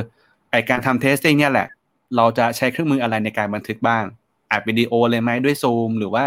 อัดเสียงแทนได้ไหม ซึ่งก่อนจะทำสิ่งนั้นได้ก็ต้องconsent ด้วย ไม่ใช่อยู่ๆไปอัดเขานะผิดกฎหมายเหมือนกันอะไรเงี้ยก็ต้องมีการเซ็นยอมรับนั่นนี่นะถ้าเกิดเป็นทางการนะครับ ก็หรือว่าจะใช้ Notion ในการบันทึกก็ต้องมีอีกคนหนึงเป็น note taker อีกคนหนึงเป็นคนสัมภาษณ์อะพอ note taker เสร็จปั๊บทีนี้ก็จะเป็น sequence ตอนหลังแล้วก็คือเมื่อกี้บอกก่อนระหว่างหลังใช่ไหมพอหลังปุ๊บเนี่ยก็ต้องมาคุยกันแล้วว่า เออหรือจริงๆต้องคุยแต่ตอนแรกนะว่าเราจะต้องส่งมอบให้ใครไหมผลการ research นี้ต้องจะต้อง visualize แบบไหน วิธีการบันทึกมันจะได้บันทึกแบบง่ายขึ้น อาจจะไม่ใช่ Notion ก็ได้มันอาจจะเป็นแบบ template กระดาษอะไรสักอย่างหนึ่งก็แปะแปะแปะแปะแปะเลยก็ได้ ก็เป็นไปได้เหมือนกันจะได้แบบเร็วขึ้น แล้วก็นั่นแหละ ตอนหลังก็จะเป็นเรื่องของ Visualize หรือว่าการ Presentation เจ้าตัวผลลัพธ์ของการ Research น่าจะคร่าวๆประมาณนี้ก่อนละกัน ส่วนไอ้เครื่องมือผมว่ามันอาจจะมีอีกเยอะมากอาจจะเป็น quanti ก็ได้ แบบเก็บด้วย อะไรนะ NPS score หรือว่าใช้ เอ่อจะ track เอออืมคือมันมีหลายอย่างมากอะไรเงี้ยครับก็ อาจจะต้องลองศึกษาเพิ่มครับ ไม่สามารถจบได้ในหลักนาทีตอนนี้ก็ขอบคุณมากสำหรับคำถามนะคุณคุณแม็กกี้ครับ โอเค มี case study ไหนต่อไหมขออีกสักเคสหนึงแล้วกัน เอาเคสสุดท้ายดีกว่า ได้ค่ะ งั้นจริง ๆ ขอเล่าเป็นแบบอาจจะสองเคสปนกันย่อยๆอย่างเงี้ยได้เลย เอาเลยดีครับคือจริง ๆ แบบชอบชอบเรื่องหลังๆ พอมาทำที่ไฟล์แบบได้ได้เคสที่แบบได้ลูกค้าที่เป็น เอ่อ healthcare ค่ะ ค่อนข้างเยอะ อืมเป็นอิน industry ที่เป็น healthcare ซึ่งแบบจริง ๆ ก่อนเราเข้าเรื่องเนี้ยเราก็คุยคุยเรื่องผ่าอะไรอย่างเงี้ยใช่ไหมก็เอออมเหมือนเจเนี่ยเป็นคนที่ชอบหาหมอแบบเอออะไรก็ไปหาหมออะไรเงี้ยอืมเหมือนแบบเราไม่เรารู้สึกกระวนกระวายถ้าแบบปวดหูปวดนู่นปวดนี่อะไรเราก็จะแบบไปหาหมอเลยเป็นคนที่ค่อนข้างคุ้นชินกับเจอนี่ในโรงพยาบาลแบบการรับยาคืออะไรเงี้ย ต่างอืมๆคือเจนนี่จะรู้เลยว่าแบบเอ้ย แบบถ้าเราเป็นแค่นี้เราไม่ต้องไปโรงพยาบาลเรากินยาตัวนี้เราหายอะไรเงี้ยโอ้โหอืมคือ คือหมายหมายถึงว่าแบบเราค่อนข้างศึกษาประมาณนึงอะค่ะ แล้วแบบสมมติเวลาหมอไปหาหมอปุ๊บหมอบอกอะไร เราก็จะจำไว้ เราก็จะจำไปตลอดอะไรเงี้ยค่ะอืมอืม ก็เลยรู้สึกว่า เรายิ่งพอได้มาทำเกี่ยวกับ healthcare ก็รู้สึกว่าเออจริง ๆ แบบเราชอบนะ แบบชอบในการที่จะแบบอยู่ใน journey ของแบบความโรงพยาบาลการหาหมออมการนัดแพทย์แบบ อ่าเรียกว่าอะไรดีเป็น specialty ของหมอต่างๆ แบบ orthopedics หรือว่าเป็นศัพท์อืมแพทย์นิดนึงเราก็ยัง get แล้วเราคือเอ้ยแบบเรารู้อะเราชอบอะไรเงี้ยอืมอ่าก็อ่าอ่าเป็นอ่าอะไรที่สนุกดีค่ะ แล้วก็เหมือนมีโอกาสได้ออกแบบ redesign เว็บไซต์ใหม่ของของคือของโรงพยาบาลที่หนึ่งเนี่ยค่ะ แล้วก็อืมเหมือนก็ได้ feedback จากไม่ได้เป็น direct อะค่ะ แต่ว่าเหมือนก็มีคนอื่นบอกแบบพี่ๆมาบอก มีคนบอกมาว่า เออแบบเว็บใหม่แบบดูดีนะ แบบใช้ง่ายอย่างเงี้ย แล้วเราก็รู้สึกว่าเออแบบที่เราแบบทำมันก็เออมันก็ success นะในเคสนี้อะไรอืมเงี้ยค่ะอืมอืมอืมใช่แต่ว่ามันก็จะมีบางอันที่ไม่ work อะไรเงี้ย เช่นแบบลูกค้าบางคนเขาอยากเจาะตลาดกลุ่มต่างประเทศอะไรเงี้ย ซึ่งเขาอาจจะไม่ได้ อันนี้อาจจะไม่ใช่ fail ที่เราหรือเปล่าอาจจะ fail ที่ brief หรือว่าการที่แบบ ตัว product อันนี้อะเพราะว่าเหมือนเขาอาจจะไม่ได้ research มาดีพอที่จะไปเจาะตลาดกลุ่มคนจีนอะไรเงี้ยอืมเหมือนมันก็จะติดหลายๆเรื่องค่ะ ไม่ใช่แค่เรื่องแบบ อยู่ๆเราจะไปขายของในจีนมันก็ต้องมีเรื่องกฎหมายเรื่องนี้เนาะอืมอืมก็บางทีแบบทีมเขาอาจจะยังไม่ได้ work ตรงนี้ ก็เลยยังแบบทุกวันนี้มันอาจจะยังทำได้ไม่เรียบร้อยอะไรเงี้ย ก็เป็นเคสที่ต้อง hold แล้วก็ต้องรอต่ออะไรเงี้ยค่ะ ก็จะมีประมาณนั้นบ้าง อืม อืม เอ่อเมื่อกี้ผมว่ามันเป็นเมื่อกี้เรื่องเรื่องเรื่องที่บอกว่า คนรอบตัวไปใช้เว็บไซต์ของโรงพยาบาลนี้แล้วก็ให้ฟีดแบ็กเหมือน เหมือนเราอืมคือก็คือเขาไม่รู้หรอกว่าเราเป็น เอ่อเป็นเป็นผู้สร้างหรือเป็นผู้พัฒนาตรงนั้นเนอะแล้วเขาก็เหมือนกับพูดขึ้นมาเลยใช่ไหมแล้วเราก็ได้ยินมันมาใช่มันมันมันเป็นรโมวมเมนรต์วมของรควมนถึงแบบอืมครับอะไรต่อค่ะเลยจริงๆคือเป็นอย่างนั้นด้วย แต่ว่ารวมถึงตัวลูกค้าเองเขาก็ให้ feedback มาว่าเออแบบ เขาก็ได้รับ feedback ที่ดีอะไรเงี้ยค่ะ อือืมมอืมอืมก็เลยผมก็เลยทุกคนครับก็ happy อืมมันมันมันเป็น moment ของคนที่สร้าง product อะเนอะมันก็เลยแบบเราเราเป็น ownership อะไรอย่างเงี้ยเราก็รู้สึกว่าเออเฮ้ยอืมสิ่งที่ฉันลงแรงสร้างมันไปมันก็แบบเออช่วยเขาได้จริงๆเนอะไม่ว่าจะช่วยทั้งลูกค้าอืมหรือว่าช่วย คนคนที่เขาต้องการลูกค้าของจะลูกค้าเออเออ end user นะอะอันนั้นน่าจะเรียกว่าอ่า end user อะไรอย่างเงี้ยนะก็มเออเขาเขาก็ win ของเขา happy ของเขาอะไรเงี้ย ทีนี้เคยทำอันนี้เป็นคำถามสดๆ ตรงข้ามเลยได้คือค่ะเคยทำ product แล้วได้ยินเสียงคนที่เขาใช้ product เราแล้วแบบไม่ happy ไหมขอคิดก่อนแต่คือถ้าเว็บแรกอะมีโปรเจกต์เอ้ยโปรเจกต์ที่ทำเล่นๆมีโปรเจกต์ที่ทำเล่นอ๋อๆคือเป็นเหมือนแบบ อ่า ก็คือเราขอ feedback แล้วเขาก็เอ้ยแบบตรงนี้มันแบบใช้ยากปวดหัวอะไรเงี้ยอ่า แล้วก็โอเค อืม แต่ว่าถ้าเป็นเคสของลูกค้าอาจจะไม่ได้แบบ ก็คือปกติถ้าของลูกค้าเราก็คุยกันอยู่แล้วนะคะ ว่าต้องปรับตรงไหนต้องอะไรอย่างเงี้ยอืมพอมัน launch ออกไปบางทีเราก็ไม่ได้ อาจจะไม่ได้รับ feedback ขนาดนั้นอะไรเงี้ย อืม แต่อย่างไอตัวที่เจนนี่พูดขึ้นมาตอนแรกอะคือเหมือนมันเป็นเว็บ quiz จากอัลบั้มเพลงที่เราแบบทำขึ้นมาเล่นๆอย่างเงี้ยค่ะ เหมือนแบบอ่าตอบควิสแล้วก็แบบได้เป็นคำตอบออกมาอะไรเงี้ย อืมแต่ประเด็นคือตอนนั้นอะสีอัลบั้มมันเป็นสีแบบสีชมพู แล้วก็แบบไล่สีอะเออในเว็บเราก็เลยทำเป็นการเดียนแบบ ไล่ไปไล่มาอะไรเงี้ยซึ่งแบบตอนนั้นเราก็แบบทำเร็วๆเราไม่ได้คิดเยอะอะไรเงี้ย เราไม่ได้คิดเรื่อง UX อะไรขนาดนั้นด้วยแหละ อืมก็ได้รับฟีดแบ็กว่าเล่นไปนานๆแบบปวดตาค่ะปวดหัวอะไรเงี้ยอืมแล้วก็อ๋อโอเคงั้นเราให้มันหยุดขยับอะไรเงี้ย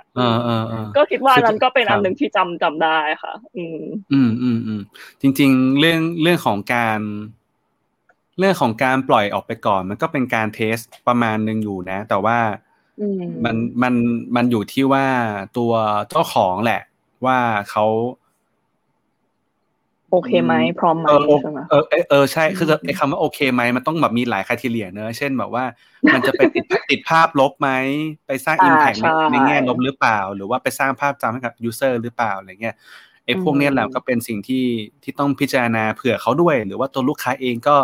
อาจจะให้ authorize อะไรบางอย่าง หรือแบบคือเออให้ให้ให้สิทธิ์ของกับเรามากขนาดไหนนะผมว่ามันก็ก็ก็หาท่า win ด้วยกันแหละทั้งสองฝั่ง อันนี้มันก็เป็นท่าหนึ่งของฝั่ง consult นะว่าว่าเราจะออกแบบวิธีการทำงาน หรือวิธีการตัดสินใจยังไงบ้างอะไรเงี้ย จริง ๆ ถ้าเกิดสมมุติว่าเรา อันนี้ผมนอกเลยนิดนึงคือแบบอย่างมีเรื่องมาเล่าเองเนี่ย ก็จะมีการปล่อย ของบางอย่างที่เราไม่ได้ต้องเนียบตั้งแต่ณวันแรกเยอะมากนะ จะบอกว่าเยอะมาก ถ้าเกิดใครกลับไปฟัง EP ศูนย์เนี่ยจะรู้เลยว่าคุณภาพของเสียงเนี่ย แย่มากแบบแย่มากไอ้ป๋อมไอ้ต่อมึงงงอัดเสียงอะไรเนี่ยเพราะเราอัดด้วยเสียงมือถืออะแล้วอยู่ในห้องที่มันแบบก้องๆอะโอ้โหมันแย่มากเลยแต่ว่าวันนั้นเราอะเรารู้สึกภูมิใจมากเลยว่า เสียงเรามันได้ปล่อยออกไปแล้วเว้ยแล้วก็หลายๆอย่างครับ อย่างแบบไลฟ์ ก็แรกๆ ถ้าเกิดไปดูอันแรกๆเนี่ยก็อาจจะยังไม่ได้เตรียมตัวดีขนาดนี้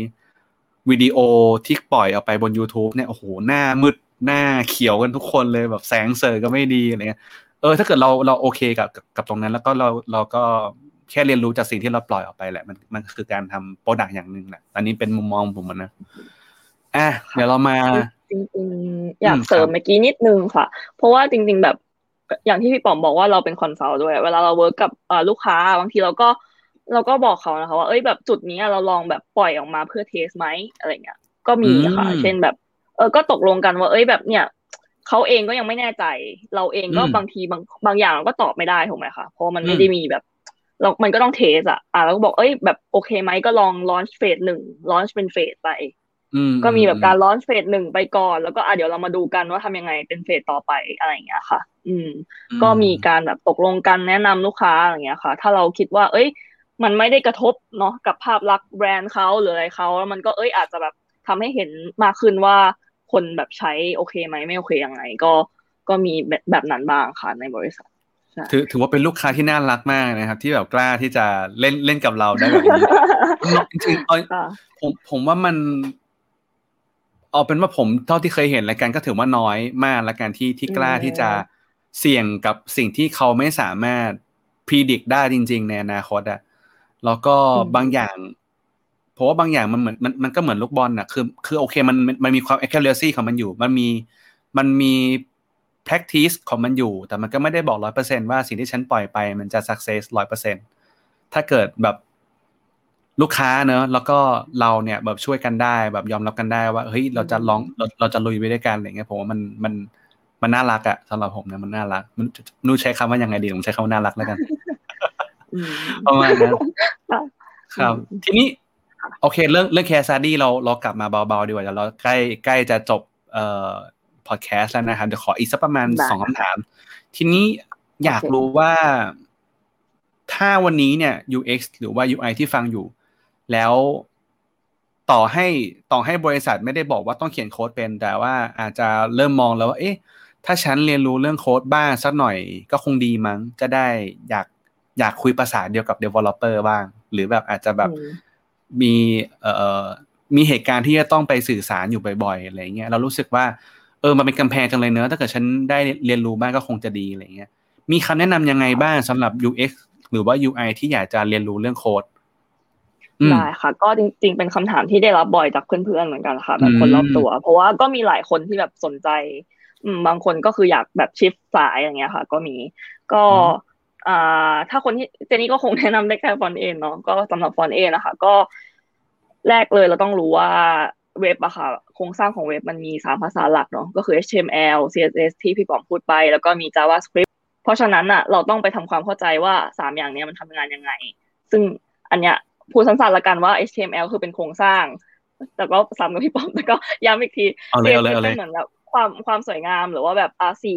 รูปร่างขนาดต่างๆอ่า JavaScript ก็คืออาจจะเป็นในเรื่องของ interactive ที่เพิ่มขึ้นมา หรือว่าการแบบต่อกับอ่า back end อะไรต่างๆ ค่ะ ก็ถ้าจะเริ่มเลยอะคิดว่าอย่างน้อยอะก็ไปรู้อ่า HTML กับ CSS ก่อน เพราะว่ามันน่าจะมี learning curve ที่ง่ายกว่า JavaScript ค่ะ ก็ลองดู HTML CSS แบบพื้นฐานเลยว่า เอ้ย เขาจะเรียกว่าแท็กเนาะเวลาเขียนโค้ดเออแท็กเป็นยังไง แท็กนี้ใช้ยังไง ตัวอืม CSS มีคำสั่งอะไรบ้าง ซึ่งจริง ๆ ตรงนี้เจนนี่คิดว่าถ้าเราเป็นดีไซเนอร์อะ CSS มันน่าจะมีคำอะไรที่คุ้นหูค่อนข้างเยอะแหละเออ font weight font size อะไรต่างๆ พวกเนี้ยมันน่าจะอืมเรียนรู้ได้ไม่ยากมากค่ะ แล้วก็อืมส่วนตัวเจนนี่เองอะ JavaScript คือสำหรับเราก็ยากนะแบบไม่ได้ง่ายขนาดนั้น เราอะเริ่มจากอ่าเจนนี่เขียน vanilla JavaScript ก็คือแบบเพียวๆ JavaScript อะไม่ค่อยเป็นแบบไม่ได้เก่งมากเพราะว่าพื้นฐานไม่แน่น เหมือนอย่างที่เล่าให้พี่ป๋อมฟังว่าเราแบบเราเริ่มมาจากการแบบทำเรียนรู้จากการทำอะค่ะ อืม เราไม่ได้อืมเรียนรู้จากการแบบไปนั่งเรียนเบสิกอะไรอย่างเงี้ย มันก็เลยอาจจะมีอืมพื้นบางพื้นฐานบางอย่างที่ไม่แน่นมากอะไรเงี้ย แต่ก็อืมก็ทำงานได้ ซึ่ง อ่าเจนี่ที่บริษัทอะค่ะใช้ Vue Vue JS อืมเป็น framework ค่ะ ซึ่งอันเนี้ยก็ฟังพี่ๆมาแหละว่า เอ้ยจริง ๆ แบบ อ่าที่ฮิตๆกันตอนนี้ก็จะเป็น Vue JS กับ React JS เนาะอันเนี้ยมันเป็นอืม JavaScript frame framework ที่มาครอบตัว JavaScript อีกทีนึงอืมเหมือนมันมันก็ทำให้เราแบบเขียนได้ง่ายขึ้นทำอะไรได้แบบสะดวกขึ้นอะไรอย่างเงี้ยค่ะ ก็รู้สึกว่า Vue น่าจะมี learning curve ที่โอเคกว่า React สำหรับดีไซเนอร์ใช่ เพราะว่าอืม React มันจะสไตล์แบบเด็บๆนิดนึงอะนี่คือเจนเจนนี่ก็เคยลองเขียนค่ะ แต่รู้สึกว่าเราอาจจะถนัดฟังแบบ Vue มากกว่า อืม ก็อ่าคิดว่ามันน่าจะเริ่มง่ายกว่าละกันสำหรับคนที่อยากเริ่มใช่ค่ะประสมมุติว่าณนี้เนอะสมมติสมมติว่าเลือกเลือกภาษาและแล้วแล้วเจนนี่มี มีวิธีการทำให้จากเขียนไม่เป็นเลย สมมติวันนี้พี่เลือกวิวแล้วพี่อยากค่ะพี่อยากทำวิวได้อะ พี่ต้องทำยังไงอืมบ้างดีบ้างอะไรเงี้ยมีมียังไงบ้าง อ๋อ โอเคอืมได้ อันนี้คือแบบขอ assume ว่าต้องรู้ พื้นฐาน HTML CSS นิดนึงอ๋อถูกไหมอันดับแรกโอเคต้องไปรู้โอเคพวกนั้นก่อน ใช่อ๋อเราเราโอเครู้สึกว่าอันนั้นจำเป็นกว่าค่ะ ก็อะเอ่อมีหลายเว็บเลยที่เขาแบบเป็นพื้นฐานเนาะของ HTML CSS หรือว่าใครที่จะเรียนคอร์สออนไลน์แบบ Code Academy Treehouse ต่างๆอะเขาก็มีสอนตั้งแต่พื้นฐานเลยอย่างเงี้ยค่ะ ก็อืมสามารถเข้าไปอ่านได้ เจนนี่เองอะอ่านในแบบเว็บชื่อ W3 School ค่ะ W3 School อ่าอืมทุกคนน่าจะเคยเห็นกัน เออ อันนี้มันก็ มันก็บอกละเอียดมาก เออแล้วก็เข้าไปนั่งอ่านเลย tag HTML คืออะไรทำอะไรได้อย่างเงี้ยอ่า อันนี้คือหมวดแรกแล้วแต่ถ้าอย่างพี่ปอมบอกว่าโอเค เราเลือกภาษาแล้วทำยังไงต่อ ใช่ไหมคะอืมอืมจริง ๆ อะ คนที่สอนเป็นคอร์สก็มี คนที่สอนฟรีใน YouTube ก็มีเยอะมากโอ้อืมซึ่งจริง ๆ อ่า ภาษาไทยก็มีภาษาอังกฤษก็มีค่ะ ใช่อ่าก็จริง ๆอะเจนนี่รู้สึกว่าเราเริ่มจากการที่เราทำตามเขา เหมือนแบบตอนเราเรียนสมัยที่พี่ใหม่สอนนะคะ ก็คือทำตามพี่เขาพี่เขาเขียนอะไรเราเขียนตาม แล้วเราก็ค่อย ๆทำความเข้าใจว่า เอ้ย เขาทำอะไรบ้างอะไรเงี้ยค่ะ อืม ซึ่งการที่เราเรียนจากพวกวิดีโอแบบต่างๆอะก็คิดว่าเขาน่าจะให้ทำอ่าโปรเจกต์อะไรขึ้นมาอันนึงเล็ก ๆ อย่างเงี้ยเราก็ลองทำตามเขาดู คือลองทำไปก่อนแล้วก็ค่อยๆทำความเข้าใจเราอาจจะไม่ได้เข้าใจมันร้อยเปอร์เซ็นในทีแรก แต่ว่าเราก็ชินกับมันมากขึ้นอะไรเงี้ยค่ะ แล้วก็ตัววิวเองอะก็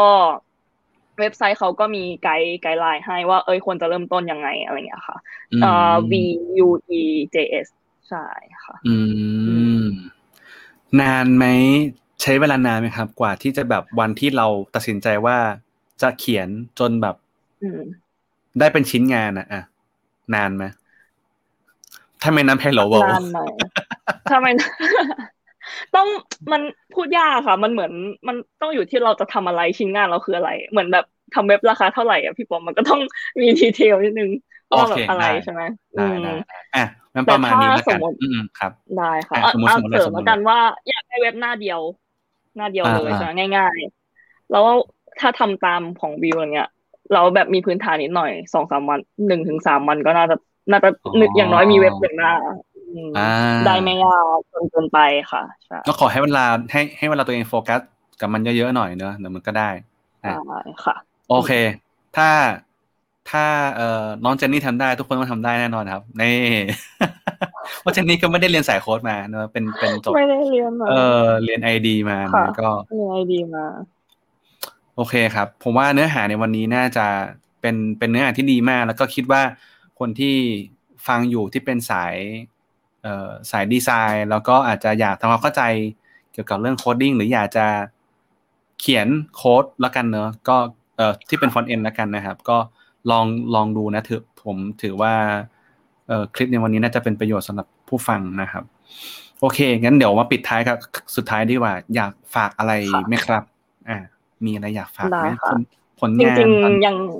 อ๋อจริงๆยังอยากเสริมข้อเมื่อกี้นิดนึงเพิ่งนึกออกเอาเลยเอาเลยเอาเลยเอาเลยเอาเลยจริงๆ มันจะมี tools ที่อยู่ตรงกลางอะค่ะสำหรับคนที่ทำเว็บอะพวกสำเร็จรูปอะพี่ป๋อม แต่ว่ามันมีอันนึงที่เรารู้สึกว่ามันอาจจะช่วยในการแบบเข้าใจโค้ดอะคือชื่อ Webflow อะค่ะ อืม เพราะว่า Webflow อะ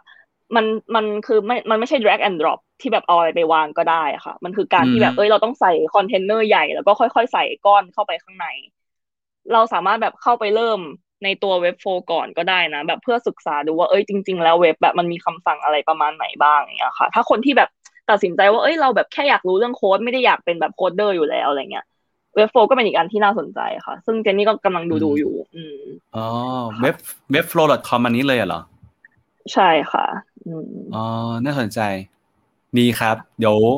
เดี๋ยวพี่ลองไปเล่นบ้างได้ค่ะ แล้วก็ถ้าฝากของตัวเองก็น่าจะ ไม่มีอะไรมากค่ะ ก็ Five Lab รับงานได้นะคะมาจ้างได้ แล้วก็ฝากฝากไฟล์แบบให้ทุกคน แล้วก็อ่าเอ็ดเวอร์เรสค่ะของเจนนี่ที่เกิดไปตั้งแต่ตอนแรกเนาะก็คืออ่ากำลังจะกลับจะกลับมาแอคทีฟมากขึ้น ก็จริง ๆ มีเพจค่ะ ชื่อเอ็ดเวอร์เรสทุนการศึกษาที่ใช่รอคนอยู่ยาวมาก ก็คิดว่ามันน่าจะเป็นสิ่งที่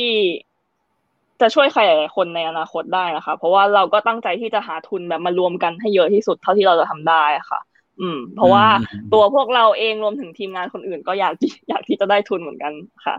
แล้วก็ปลายปีก็จะนี่มีได้ไปจอยกับ TEDx เจริญกรุงค่ะ ก็ติดตามด้วยค่ะ ใช่เป็นแก๊ง TEDx เจริญกรุง ก็ตอนนี้กำลังเพิ่งเริ่มเริ่มค่ะ ก็ปลายปีน่าจะหวังว่าเราจะได้ลอนช์แบบออฟไลน์กันค่ะเป็นทอ เมื่อสองปีที่แล้วผมไปจอย TEDx เจริญกรุง ก็ก็เป็นอีเวนท์ที่ซีรีส์หนึ่งของ TEDx เนาะที่ที่ดีอันหนึ่งในไทยนะครับ ก็ลองติดตามกันดูเนื้อหาจะเป็นยังไง